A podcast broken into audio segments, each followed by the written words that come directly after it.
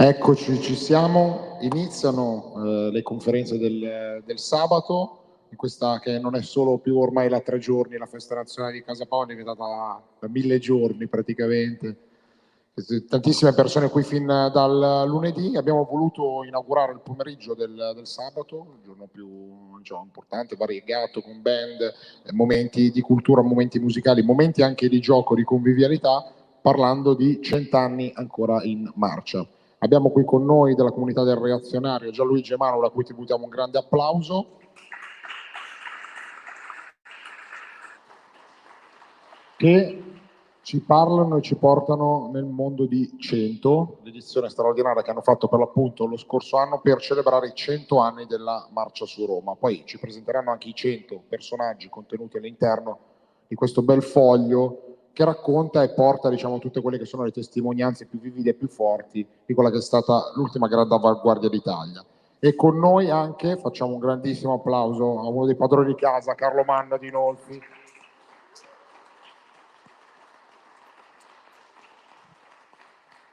con il quale abbiamo stampato sempre in, con la, la, data di uscita il 28 ottobre del 2022 il suo ultimo romanzo Roma o Morte, che per l'appunto romanza e racconta con quattro punti di vista differenti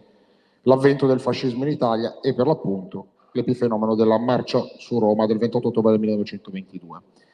Ma bando alle ciance io entrerei subito nel vivo di questo incontro e mi ricollegherei a una bellissima frase che ho sentito pronunciare ieri da Pierluigi Locchi, uno degli animatori delle anime italiane ed europee dell'Istituto Iliad. Perché questa non, è solo, questa non è minimamente una conferenza di nostalgismo e semplice e mero ricordo, ma è la volontà di portare in avanti quello che è stato, come dicevamo prima, la grande avanguardia del, del, del fascismo. E lui diceva questa cosa, noi dobbiamo rinascere come europei o morire come Occidente. Ed è da queste parole che vorrei partire per l'appunto lasciando voce a, a chi ha curato per l'appunto la bella edizione di 100, raccontandoci da come nasce, perché nasce, qual è l'esigenza e se vuole anche andare diciamo, a riempire un, una lacuna che effettivamente poi anche nella storiografia diciamo, ufficiale è esistita. Vi lascio la parola, grazie. Grazie, grazie insomma, Lorenzo e Carlo Manno per eh, la occasione, ovviamente grazie a Casa Pound Nazionale per aver rinnovato eh, questa iniziativa che già nell'ultimo anno ci ha visto con molti di voi presso le sedi eh, diciamo locali eh, presentare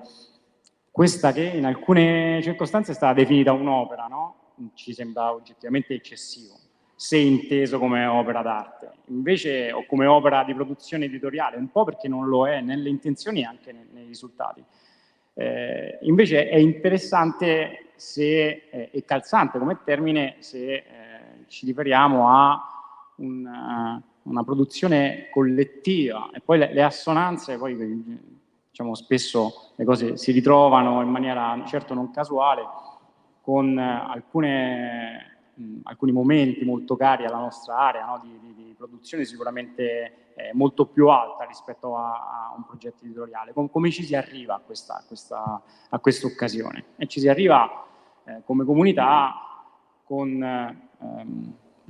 un progetto che alcuni anni fa abbiamo evidentemente iniziato a, ad incubare per così, santificare una data molto piena, molto, molto, molto precisa, che è quella appunto dei cento anni dalla eh, nascita del, del, fascismo, inteso come affermazione ovviamente politica. E, eh, e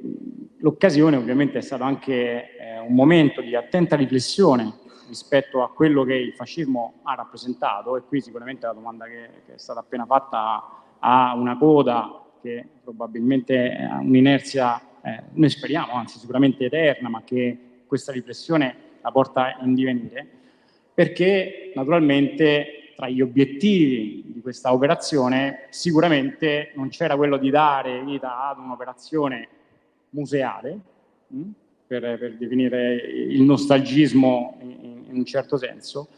né se vogliamo quella di fare un'operazione apologetica. Evidentemente, evidentemente il, poi insomma per chi avrà modo di, di leggere eh, ciò di cui stiamo parlando, mh, mh, c'è molta confidenza con tutto ciò che abbiamo visto e molto eh, coinvolgimento perché noi come tanta, gran parte dell'area politica oggi eh, a cui apparteniamo si è trovata in un certo momento della storia del dopoguerra intorno al fascismo. Ovviamente più si va indietro negli anni, più questa presenza, questo, questo puntamento è stato forte e oggi evidentemente per i più giovani, anche dei presenti, molto probabilmente è inevitabilmente, storicamente un po' più distante. Quindi questo è stato sicuramente il primo impulso. Ehm, naturalmente la forza del, del, fascismo e dei suoi segni lascia tracce indipendentemente da quello che potrebbe essere un compleanno. Per cui se il 28 ottobre rappresenta un, uh, un, momento di partenza, è pure vero che il fascismo non ha, anche nella sua affermazione, mai ridotto a un mero compleanno la ricorrenza del 28 ottobre. Tutti quanti sappiamo che ad ogni 28 ottobre eh, lo, Stato eh, lo, Stato fascista si preoccupava e si è sempre preoccupato di inaugurare opere sia materiali che civili che insomma eh, anche intangibili eh, e di socialità che consacrassero fattivamente e nel, nella produzione proprio de, de, della, della, sua azione eh, diciamo, l'opera del fascismo stesso. Noi come comunità negli anni, già tanti anni fa, abbiamo sovrapposto a questa data un, un piccolo rito, che è quello ogni 28 ottobre di eh, comporre eh, la biblioteca comunitaria attraverso la donazione di un libro. Quindi negli anni i militanti ogni 28 ottobre, nel, nel momento del, di questa ricorrenza particolare, hanno diciamo, eh, contribuito, poi immaginate, insomma, pur, purtroppo non siamo più tanto giovani, i numeri che questo ha portato, eh, questo fenomeno, speculare rispetto all'azione del fascismo, che è sempre stato un moltiplicatore eh, virtuosissimo no? di se stesso, oltre alle tante cose che, eh, che, ha, che ha rappresentato. Poi è ovvio che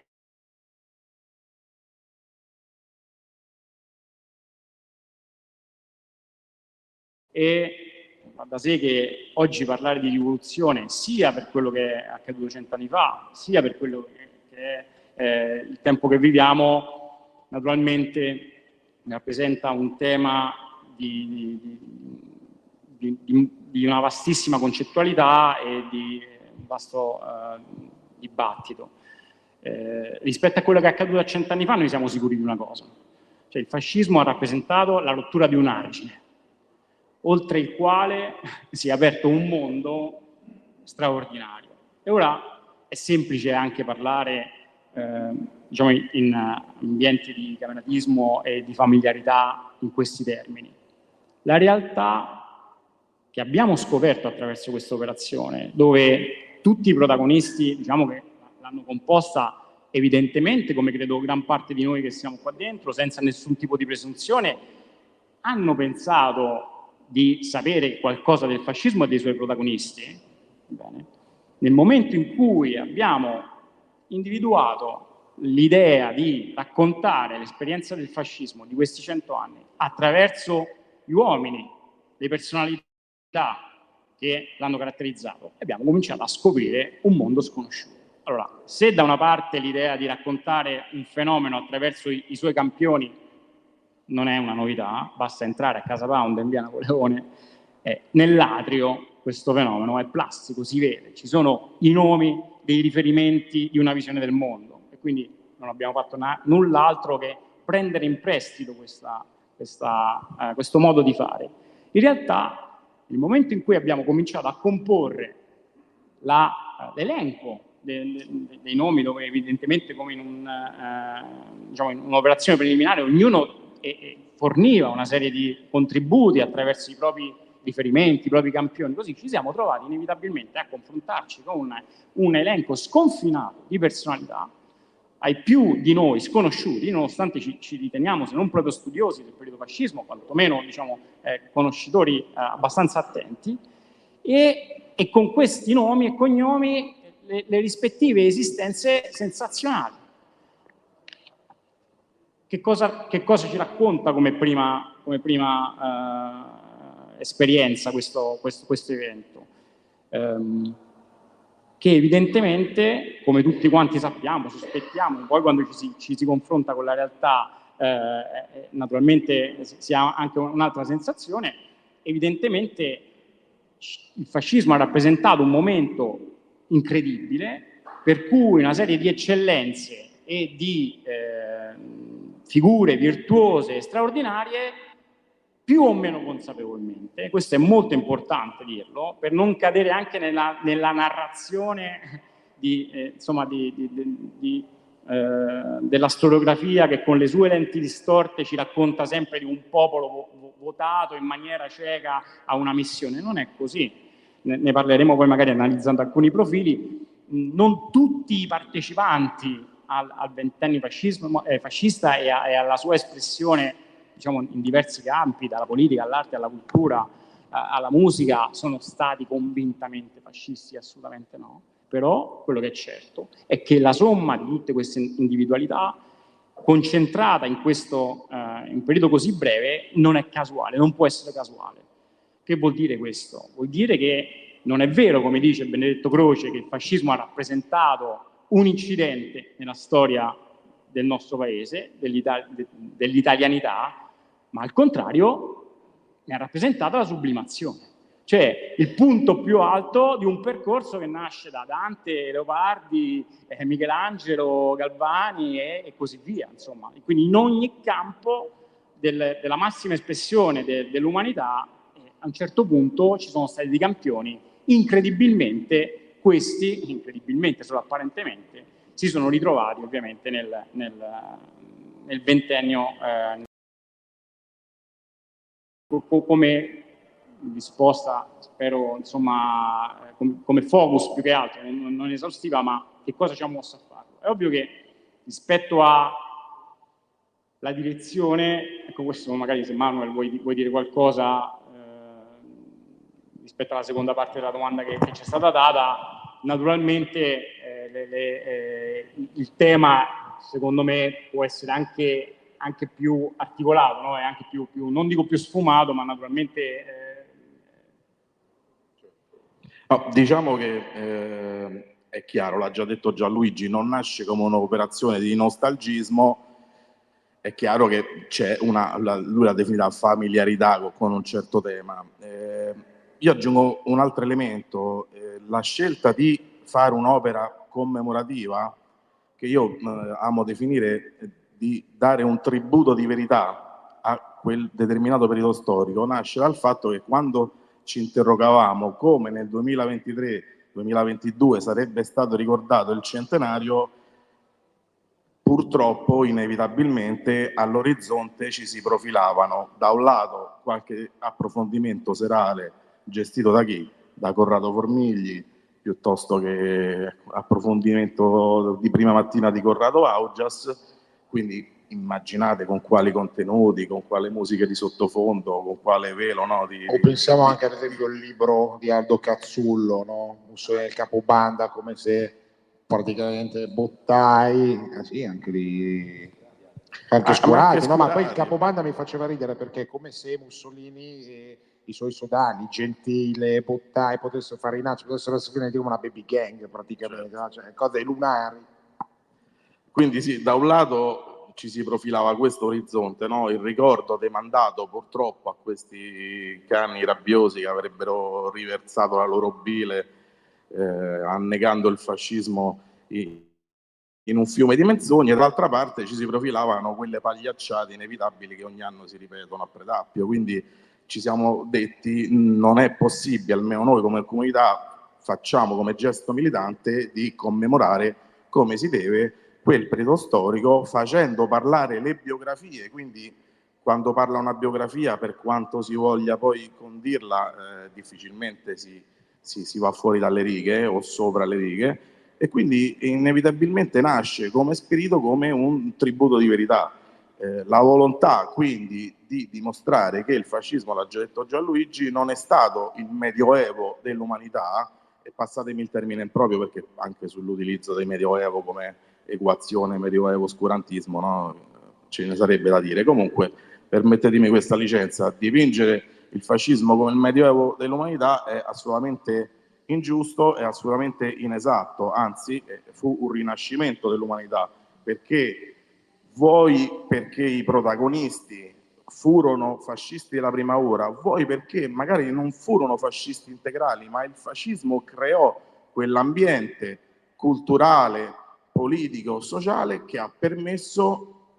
eh, l'eccellere nelle arti figurative, nell'architettura, eh, nell'archeologia, eh,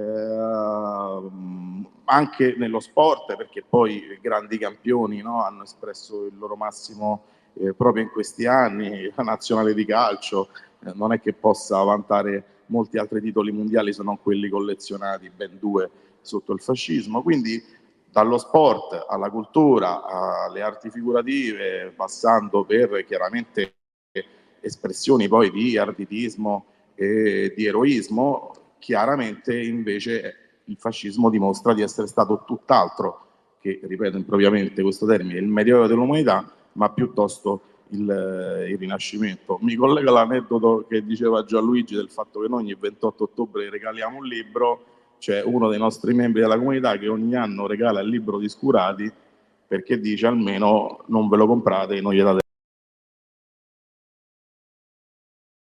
non siamo abituati ad attingere a fonti, diciamo, sempre solo di parte, leggiamo tutto e su quest'opera si vede. La scelta del formato eh, sicuramente, eh, non solo del formato, ma dell'idea di riversare quest'opera sotto forma di giornale, viene incontro pure a un'esigenza narrativa, cioè come coniughi 30-40 penne che sono quelle che poi materialmente hanno messo mano a quest'opera, quindi praticamente tutti i membri della comunità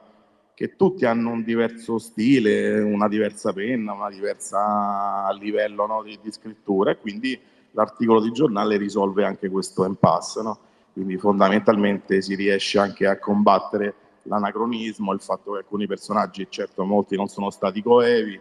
Ad ogni modo ripeto, eh, l'idea è quella di dare un tributo di verità e di non demandare la narrazione, il ricordo, il racconto di quella eh, rivoluzione a ovviamente determinati pennivendoli o eh, figuranti da un spettacolo.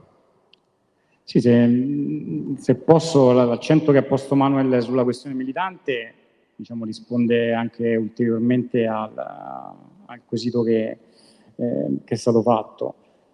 Mm, lo spirito e anche effettivamente le modalità di realizzazione di, questo, di questo foglio, di questo giornale, sono state quelle tipiche della militanza.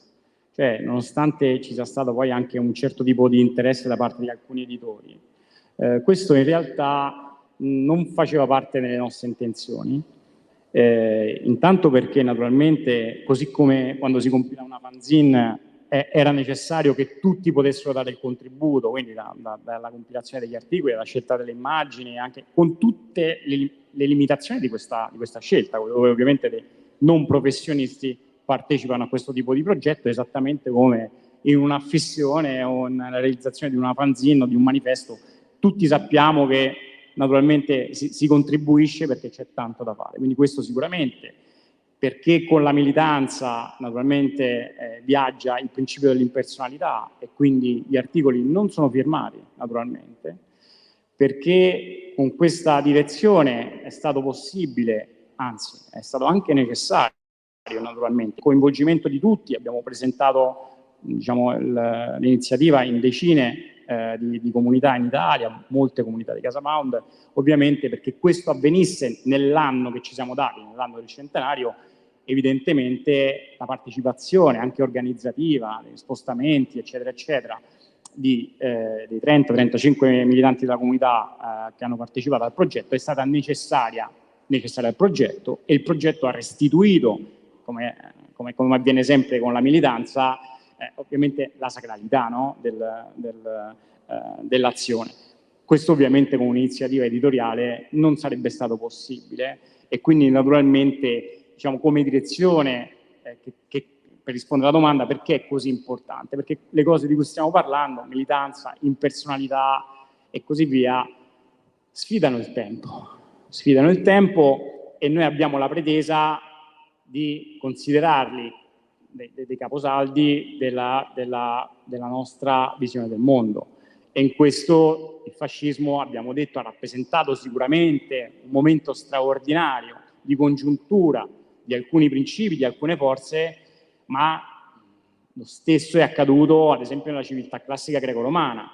E la eh, profusione e l'esercizio di questa sacralità anche attraverso operazioni come queste sicuramente sappiamo che porterà in un momento, adesso è poco interessante e poco importante stabilire quanto prossimo, quanto remoto, al verificarsi nu- nuovamente di queste condizioni. Ecco, questo è stato sicuramente un, eh, um, un modo che noi abbiamo eh, attivato, ma anche un risultato che per alcuni versi è stato inaspettatamente restituito da, dall'iniziativa e ancora adesso, visto che è ancora in corso, naturalmente eh, ci sta tornando. Non so se, se, se, se abbiamo risposto. Diciamo, no, no, ci avete portato in quello che diciamo, è stata una anche delle iniziative anche più ardite diciamo, di, di, di, di proposte, anche di di, di, promozione. Poi io ci vorrei tornare, magari vorrei che mi raccontaste anche magari, e ci raccontaste magari qualche aneddoto, anche magari le cose più curiose o particolari che si sono scoperte, anche sui personaggi di cui spesso pensiamo per l'appunto, come dicevate prima, di sapere tutto, ma in realtà poi andando a studiare, andando a approfondire la storia, ci permette anche un eterno ritorno di determinate tipologie di cose e ci fa capire quanto poi alla fine ci può essere e ci deve essere una continuità spirituale con il, con, con il fenomeno per l'appunto la marcia su Roma e l'avvento del fascismo. Allora... Procedendo diciamo, nel, nel, nella presentazione del, dei due volumi abbiamo voluto per l'appunto parlare di Cento e parlare anche di Roma o Morte. E abbiamo qui il piacere e la fortuna di avere eh, con noi Carlo Manno. L'opera di Roma o Morte noi ci siamo indagati per qualche, ovviamente all'inizio del, dello scorso anno per capire cosa potevamo fare.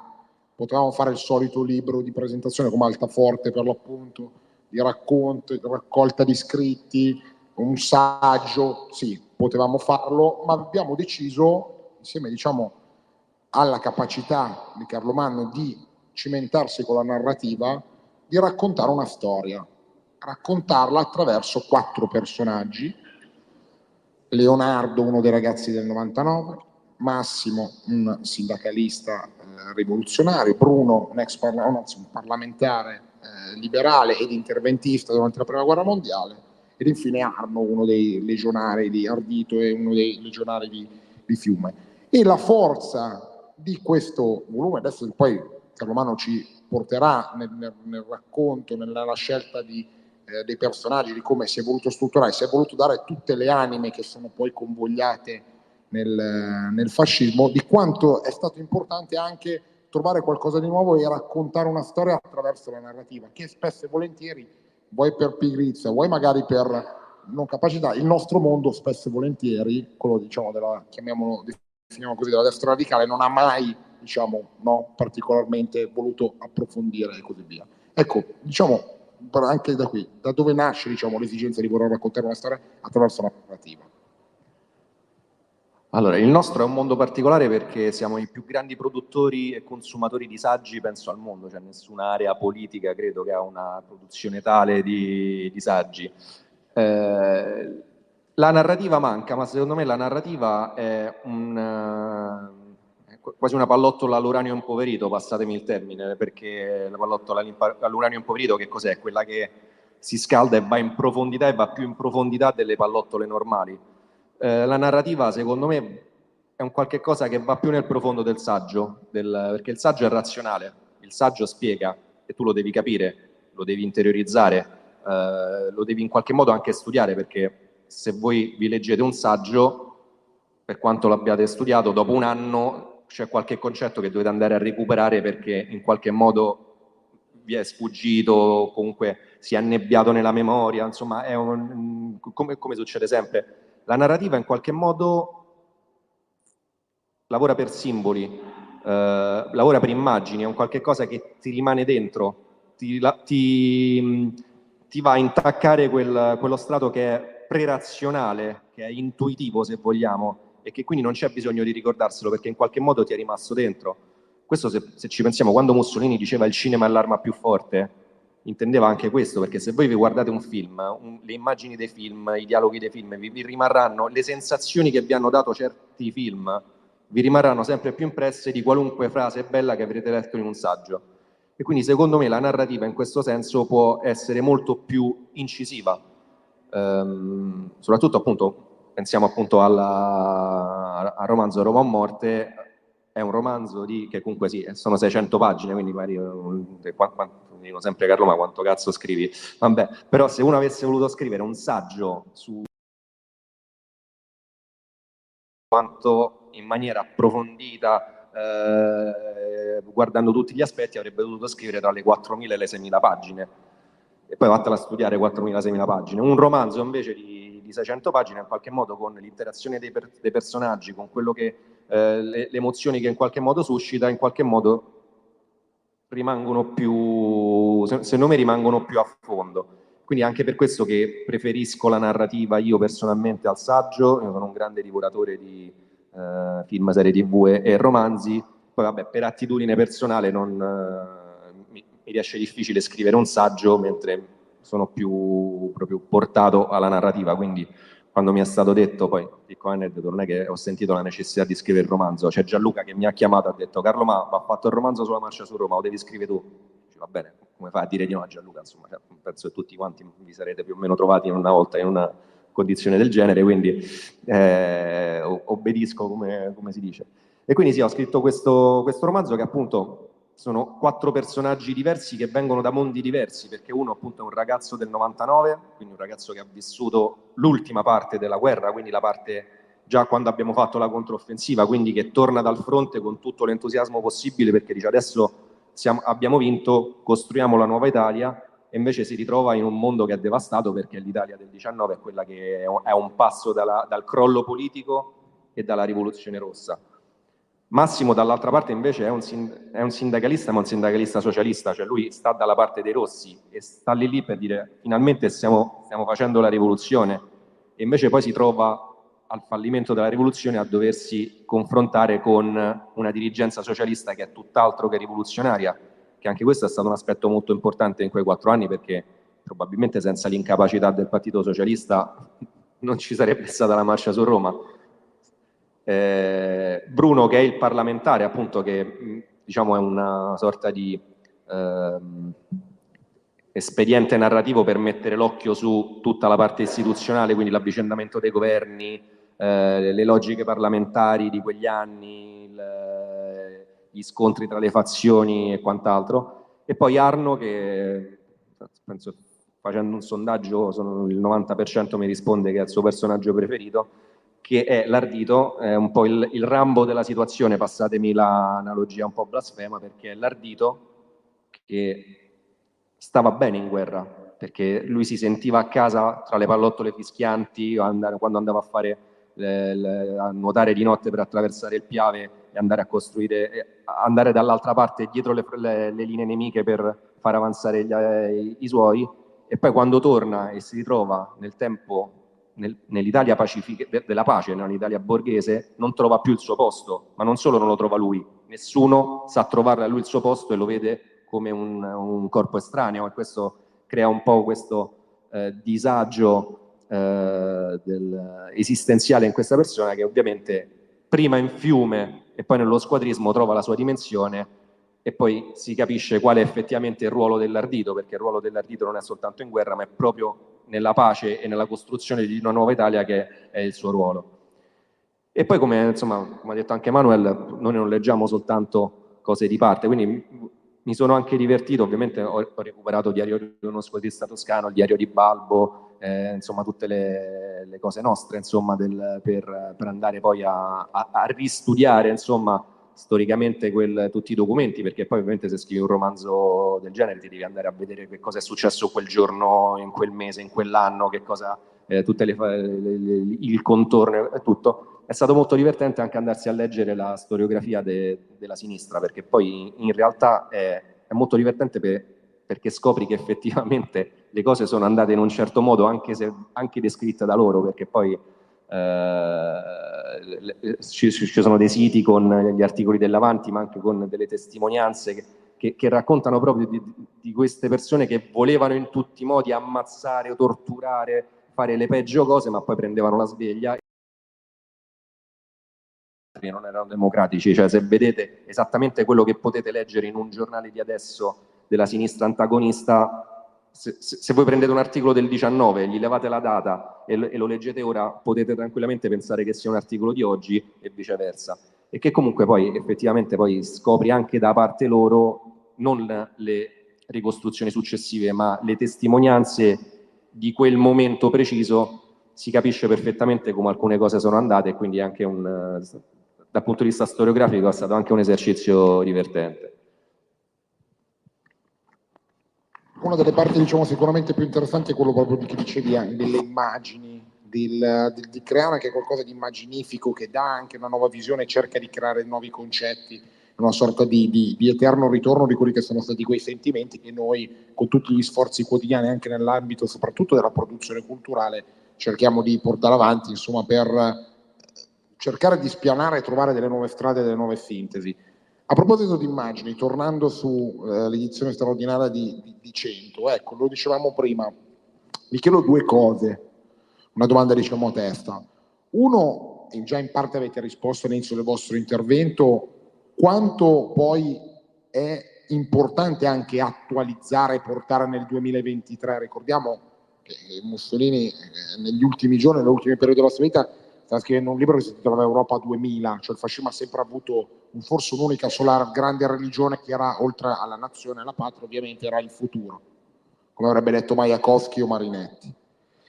E dunque uno è questo, cioè quanto è importante riportare nell'attualità. E secondo, quello che dicevamo prima, è sempre molto importante e interessante anche la questione delle immagini, trovare anche quegli aneddoti che poi portano a sviluppare. Quali sono diciamo, stati magari quei due o tre aneddoti più curiosi anche di scoperta e di riscoperta che avete fatto nell'opera che avete portato poi in, in questo anno praticamente in tutta Italia. Um, parto da, da, da, dalla, dalla, seconda domanda, anche perché là uh, ha dato veramente l'ultima considerazione che ha fatto Carlo Anno. Eh, tra, tra, le sorprese ovviamente di, di, questo, di, questa, di questo progetto c'è stato ovviamente intanto affacciarsi a una serie di biografie straordinarie, non, non chiare a tutti Un'altra cosa diciamo, veramente sorprendente fino a un certo punto è stato il fatto che nonostante l'operazione ovviamente di dannazio memorie mi militante a tutti i livelli, no? da, da, quelli altissimi politici eh, di, di così, eh, coercizione di un certo tipo di, di um, del fascismo dopo ovviamente la, la, fine della sua esperienza storica fino a quella più militante di cui parlava appunto eh, Carlo Manno, beh, io vi posso dire che almeno alla metà, se non a due terzi dei personaggi che noi siamo andati a indagare, sono intitolate scuole, piazze, palestre, facoltà universitarie. Ma dice, ma com'è possibile un fenomeno di questo tipo, no? È possibile intanto perché abbiamo dato una chiave di lettura che trascende rispetto all'associazione che comunemente si fa delle figure fasc del fascismo con il fascismo stesso. E questa è la prima lezione e la prima eh, risposta alla domanda che è appena arrivata. Il perimetro di quello che siamo non ce lo devono dare gli altri, non ce lo possono dare gli altri. Quindi se il fascismo come esperienza storica è sempre in maniera ridondante e continua associato a Mussolini, Paolini, Bottari, Farinacci, Starace, cioè, e, e, si riduce a questo. Non che questi non, non li troveremo in cento, ovviamente. Il rischio, se noi ci adeguiamo a questa narrazione, è che cominciamo a pensarlo veramente noi. E che quindi noi ritroviamo delle eccellenze del fascismo sulle strade, eh, sui, sui nomi delle vie delle nostre città e non le riconosciamo. E questo non è grave in sé, perché ho detto l'intento non era celebrativo, sicuramente noi siamo più che affini all'esperienza del fascismo, ma non ha bisogno del nostro, della nostra celebrazione sicuramente l'esperienza fascista, però questa è sicuramente una lezione. All'interno di Cento parliamo da chi non c'è. C'è Mussolini,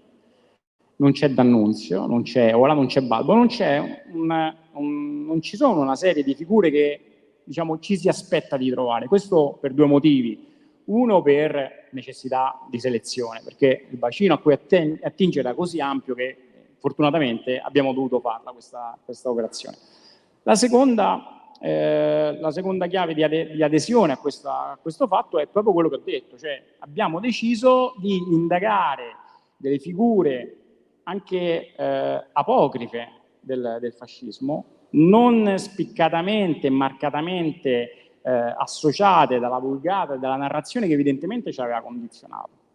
E quindi eh, troviamo anche delle figure che, sono, che a un certo punto sono anche finite lontano dal fascismo, hanno è terminato la loro, la loro esistenza luminosissima lontano dal fascismo, come alcuni fascisti della prima ora, no? quindi Arpinati, che è a capo del fascio bolognese, eh, che tra i pochi a dare del tuo a Mussolini, che finisce dopo diciamo, un conflitto con Starace la seconda metà degli anni 30 e la, la, in realtà fino alla fine della sua vita molto lontano dal fascismo, ucciso dai partigiani mentre viene difeso da uh, un, un, un, un, socialista che muore anch'esso. Oppure c'è Pietro Marsic che è d'Annunziano, legionario di Fiume, una persona eh, straordinaria, movimentista, che praticamente il giorno della marcia su Roma è già lontano dal fascismo nel momento in cui i fasci di combattimento diventano PNF, lui si stacca dal fascismo, poi farà l'avvocato, ma è un militante di questo tipo. C'è ovviamente, per parlare ovviamente delle, eh, di, di, anomalie, particolarità, che ci, ci, ci portano a, a, conservare questa chiave di lettura, a, a, a, non farci dire chi può essere cosa. Ci sono eh, esponenti che non l'hanno proprio conosciuto il fascismo cioè protofascisti come Corridoni, come Berta, che però in realtà faceva parte del fascismo movimentista, ma Corridoni neanche lontanamente, Boccioni, che non ha mai, mai sentito parlare di, di, eh, di, fascismo. Ci sono altre figure, magari noi più vicine, eh, che invece il fascismo non l'hanno proprio vissuto in prima persona,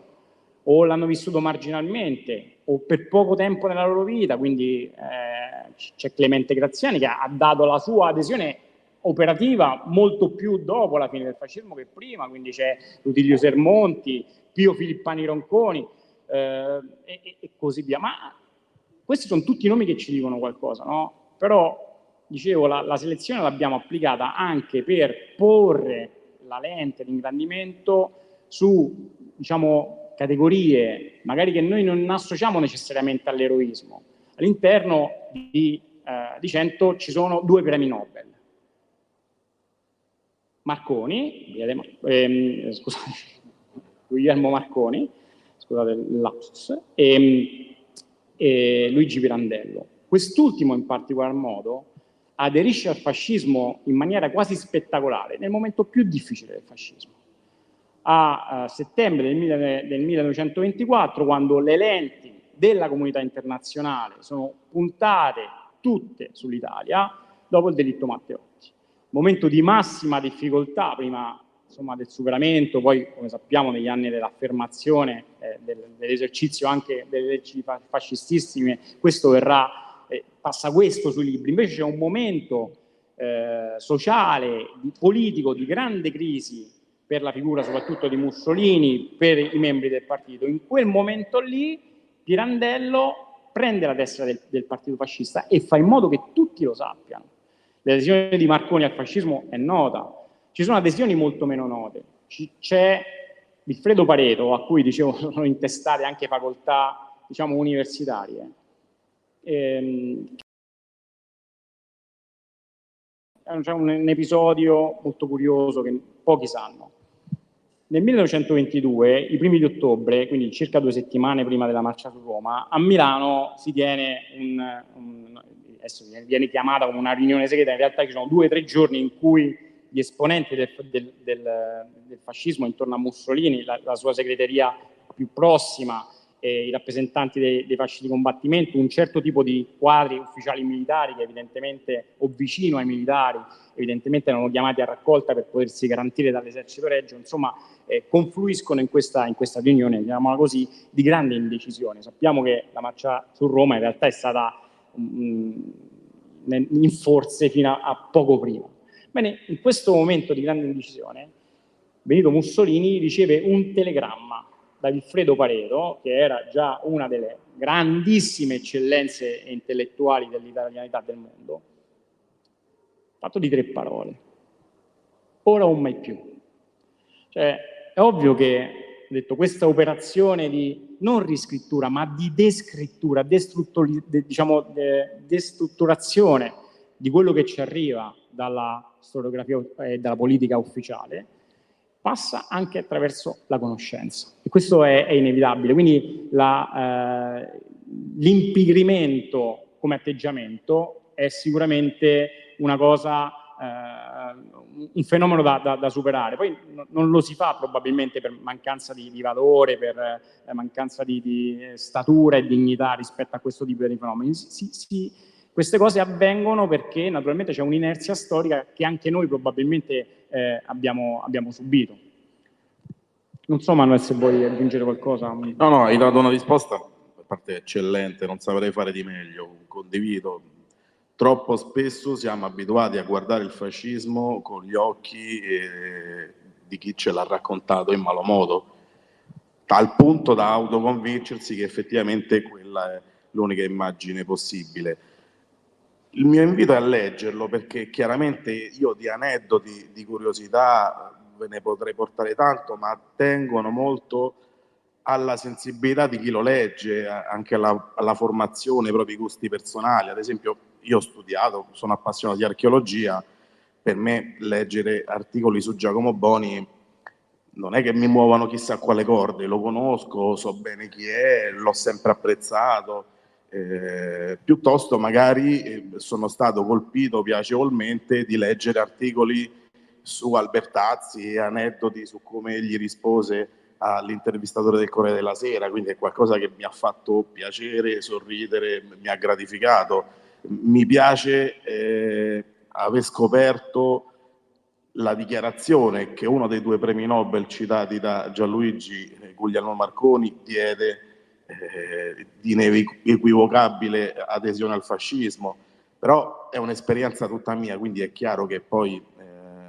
quanto quest'opera possa muovere delle corde dipende proprio da, dalla sensibilità, ma è il successo de, del formato che abbiamo utilizzato essendo per l'appunto sotto forma di giornale, di rivista, con un aspetto grafico che molto lo assomiglia alla Domenica del Corriere, è possibile anche leggerlo in maniera svogliata, è possibile leggerlo a intermittenza, a salti, perché non c'è un filo narrativo da seguire, non c'è no, un punto che posso perdere, quindi lo posso leggere anche velocemente, brevemente, e leggere solo la sezione che mi interessa, quindi la parte sullo sport piuttosto che sull'arte eh, milizia, eroica, perché poi queste sono le aree tematiche in cui grosso modo si articola, eh, si articola l'opera. È chiaro, come diceva Gianluigi, uno degli aneddoti tra tutti non è solo chi c'è, ma sono proprio gli assenti. Eh, non c'è Italo Balbo, perché? Perché ci sono altri tre aviatori, altri tre aviatori, uno dei quali magari a voi non dice nulla, che è Alessandro Guidoni, che muore sperimentando un paracadute di nuova generazione tra l'altro lo sperimenta eh, volontariamente giovane e inesperto ha un tragico destino, quindi lui sa perfettamente che quel paracadute potrebbe difettare, si schianta al suolo e lì dove lui si schianta eh, il fascismo inaugura eh, una città, fonda una città che è la città di Guidonia. La città di Guidonia è una città che eh, vede la nostra comunità eh, ha frequentato quei luoghi, li conosce, molti vi sono legati, quindi eh,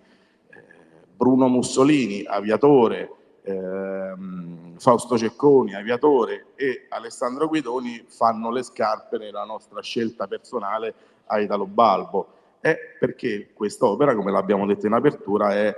il tributo, il contributo, il gesto militante di una comunità e anche quello è di per sé un aneddoto. Quindi eh, ripeto, l'invito è veramente a leggerlo, ci sono aneddoti curiosi, eh, ci sono frasi mm, che toccano, muovono delle corde. Eh, tra l'altro, ripeto, è stata fatta un'operazione veramente mastodontica, tra l'altro forzandoci anche noi stessi ad abbandonare quella linea apologetica che invece potrebbe, di cui ci potrebbe tacciare chi no, eh, con malizia guarda quest'opera, perché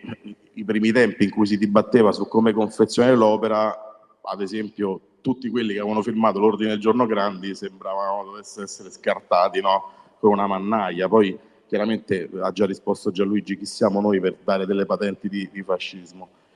Quindi assolutamente l'opera ha il suo valore in sé, gli aneddoti si scorrono, si trovano, ci sono mille curiosità, però dipende molto ecco, dalla formazione personale, eh, dalla propensione, dalla sensibilità di chi vi si affaccia. Io ad esempio non sono un grande esperto di calcio, quindi per me è una novità vedere certi nomi, invece eh, molti di voi ci hanno scherzato, no?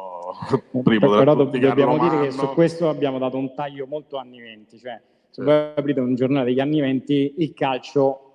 si merita lo spazio che c'ha, poco. Poco perché nei, negli anni 20 appunto gran parte del, della, della narrazione... Diceglielo a Carlo Mano. È, è, anche io come mano. Dicevo, ci, ci, sono due nomi particolari. In, in, realtà, in, realtà, qui ci sono sicuramente campioni, troviamo Piola, troviamo Meazza e Balilla, ma troviamo eh, più alpinisti, più ciclisti. Il ciclismo era veramente lo sport popolare, quindi ci sono Binda, Girardengo, eh, Learco Guerra, naturalmente c'è Primo Carnera, ci sono qui in sala e anche qui in questo palco i motociclisti della, della banda, quindi troviamo anche Omo Bono Tenni, il Diavolo Nero che vince il Tourist Trophy, che era ed è ancora oggi la gara più pericolosa e importante diciamo, per un motociclista. Ecco, di, sull'automobilismo, de, sull'automobilismo e il motociclismo ci sono dei campioni che poi in realtà non ebbero un'adesione eh, sputratamente aperta al fascismo. No? Eh, di Tazio Nuvolari difficilmente si trova qualcosa che possa in modo inequivocabile collegarlo al fascismo come un'adesione spontanea e genuina. Però è inevitabile che il mito della velocità che celebrò lo stesso eh, D'Annunzio, che a Tazio Novulari regalò una tartaruga, no? all'uomo più veloce, l'animale più lento, regalò questa spilla a forma di tartaruga, è un aneddoto entusiasmante, no? Eh, a testimonianza che poi qui dentro ci sono personaggi, come ho detto anche in apertura, che magari non sono eh, fascisti to cure, ma che devono al fascismo e a quanto il fascismo investì nel creare una nazione che anche nello sport eh, vedesse delle prospettive e valorizzasse lo sport, la propria affermazione personale. Ci sono anche delle donne, c'è Ondina Valla che chiaramente eh, ha, ha avuto dei primati per prima eh, da donna, c'è Ada Negri che è uno di quei personaggi che spesso troviamo indicato nella toponomastica, no? poetessa, e magari vediamo migliaia di, di fascismo, ma in maniera molto più imbarazzante, come ha detto Gianluigi prima, non si associa Pirandello al fascismo, che fu un ministro eh, del fascismo, non solo eh, diciamo fervente fascista. Quindi, ripeto, l'invito è veramente a, a leggerlo, a riscoprire voi eh, eventuali figure e chissà, magari nei dibattiti che verranno in futuro anche a suggerirci personaggi per, per una futura magari edizione di una nuova opera. Per andare a chiudere, Carlo Manno, abbiamo parlato di un sacco di personaggi dell'arco gara, la locomotivo Mano, Bobono Tenni, lo stadio di Treviso ancora oggi porta il nome per l'appunto di Omobono Tenni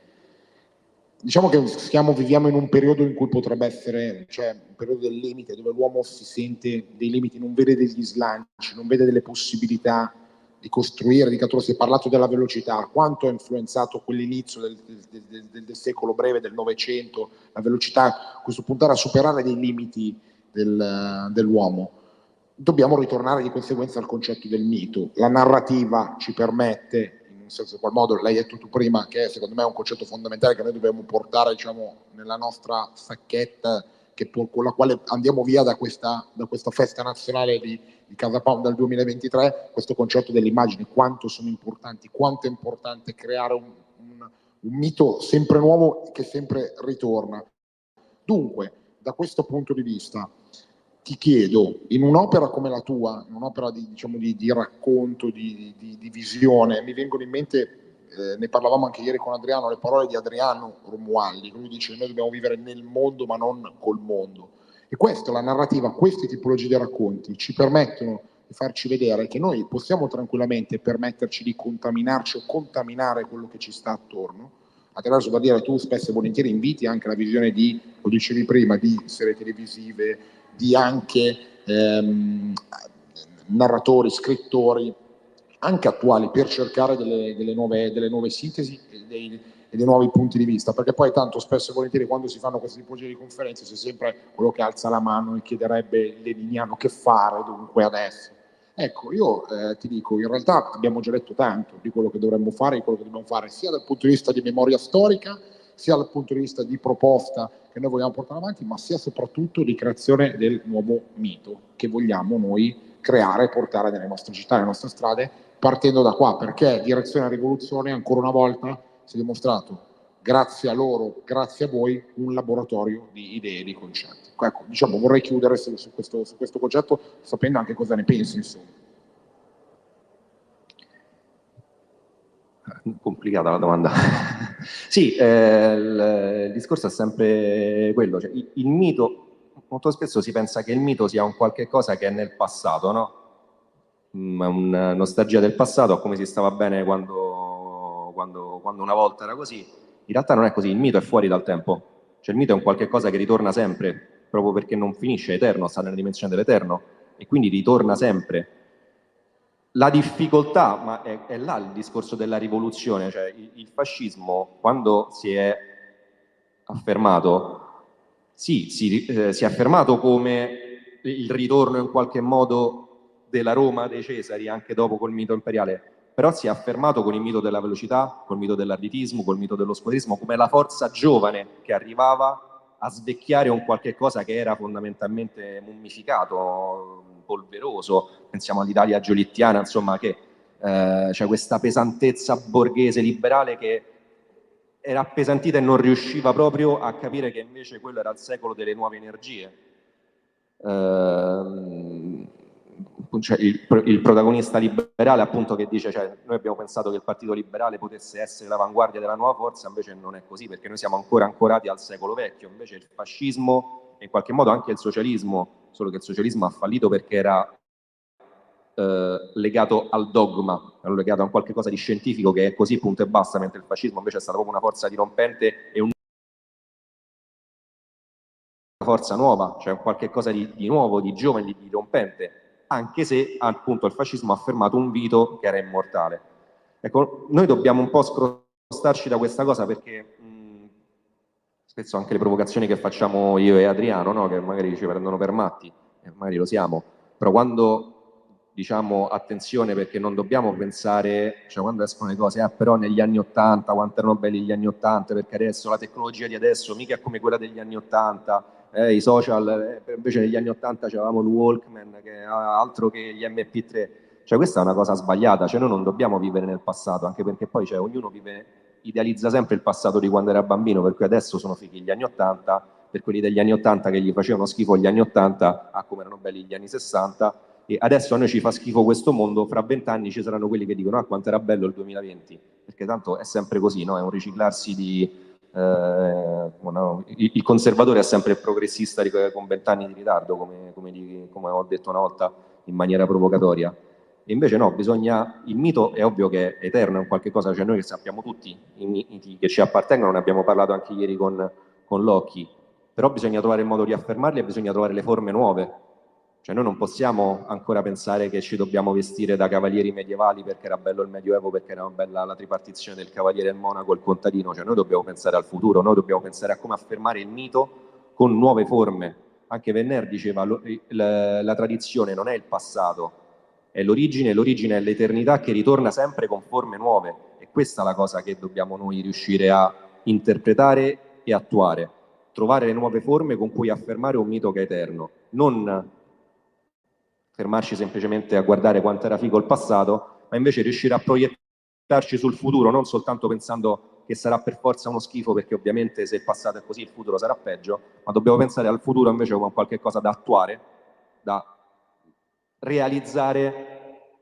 come, sempre come il discorso che abbiamo fatto ieri, no? cioè, il nostro passato intenso il nostro mito, cioè il nostro mito fondatore deve essere un qualche cosa che deve essere fondato nel futuro e noi dobbiamo quella la cosa che dobbiamo fare, dobbiamo realizzare un qualche cosa nel futuro e per questo insomma c'è le, il trovare anche nuove immagini, nuove comunicazioni, appunto anche cioè, su questo ci può aiutare anche guardare eh, i film di adesso, le serie tv di adesso, anche Netflix che nella, nello schifo che vediamo in, qualche modo comunque se tu vuoi fare una storia che interessa devi attingere a qualche mitologia, a qualche simbolo che comunque è eterno, no? anche gli stessi eh, film stupidi della Marvel che sono pieni di LGBT e tutto quanto, però poi alla fine cioè, l'eroe che vince in qualche modo dice sempre un qualche cosa che in qualche modo è nostro, no? Penso, cioè, faccio la cosa più nerd possibile, cioè, alla fine degli Avengers con uh, Thanos che dice io sono ineluttabile e Iron Man che lo sconfigge dicendo sì ma io sono Iron Man, cioè quello là è, non è che lo voleva fare il regista, non è che ha pensato a Ben Hur, è ovvio che se fai un film sull'eroismo attingi a quello che è l'eroismo che insorge contro la fatalità, che è l'eroismo che con la sua volontà riesce a sconfiggere il nemico che è più forte e che comunque sembra ineluttabile e e, che, non si, che, che non, non, non, si, può in, in alcun modo eh, evitare. Cioè, alla fine è quello, cioè, noi anche se ritroviamo queste cazzatelle sui film eh, nerd, stupidi, eccetera, cioè, se noi riusciamo a capire queste cose e capire che anche questo in realtà affonda delle radici su un qualche cosa che è eterno, che è ancestrale e riusciamo in qualche modo a attualizzare certi discorsi, noi già abbiamo fatto la rivoluzione, perché poi noi adesso viviamo nel, nell'era del vuoto più totale però sappiamo bene che la natura rifugge il vuoto e quindi se troviamo il modo per riempire qualche cosa, perché la gente ha bisogno, la gente sente che c'è il vuoto ed ha bisogno di riempirlo, se riusciamo a essere noi a dare quei contenuti con cui si riesce a riempire, già una rivoluzione è fatta, già la cesura è fatta, già abbiamo fatto qualche cosa che potrebbe esplodere. Allora io non posso che ringraziarvi perché abbiamo toccato tantissimi temi, tante tematiche, tanta carne al fuoco, come direbbe Sandro Piccinini, è stata messa eh, in campo per l'appunto. Io vi lascio con un invito all'interno al centro che ringraziamo la comunità del razionario e il libro, l'ultimo libro di Carlo Manno Adinolfi, Romo Morte. Tributiamo l'applauso a Carlo Manno e ai ragazzi del razionario.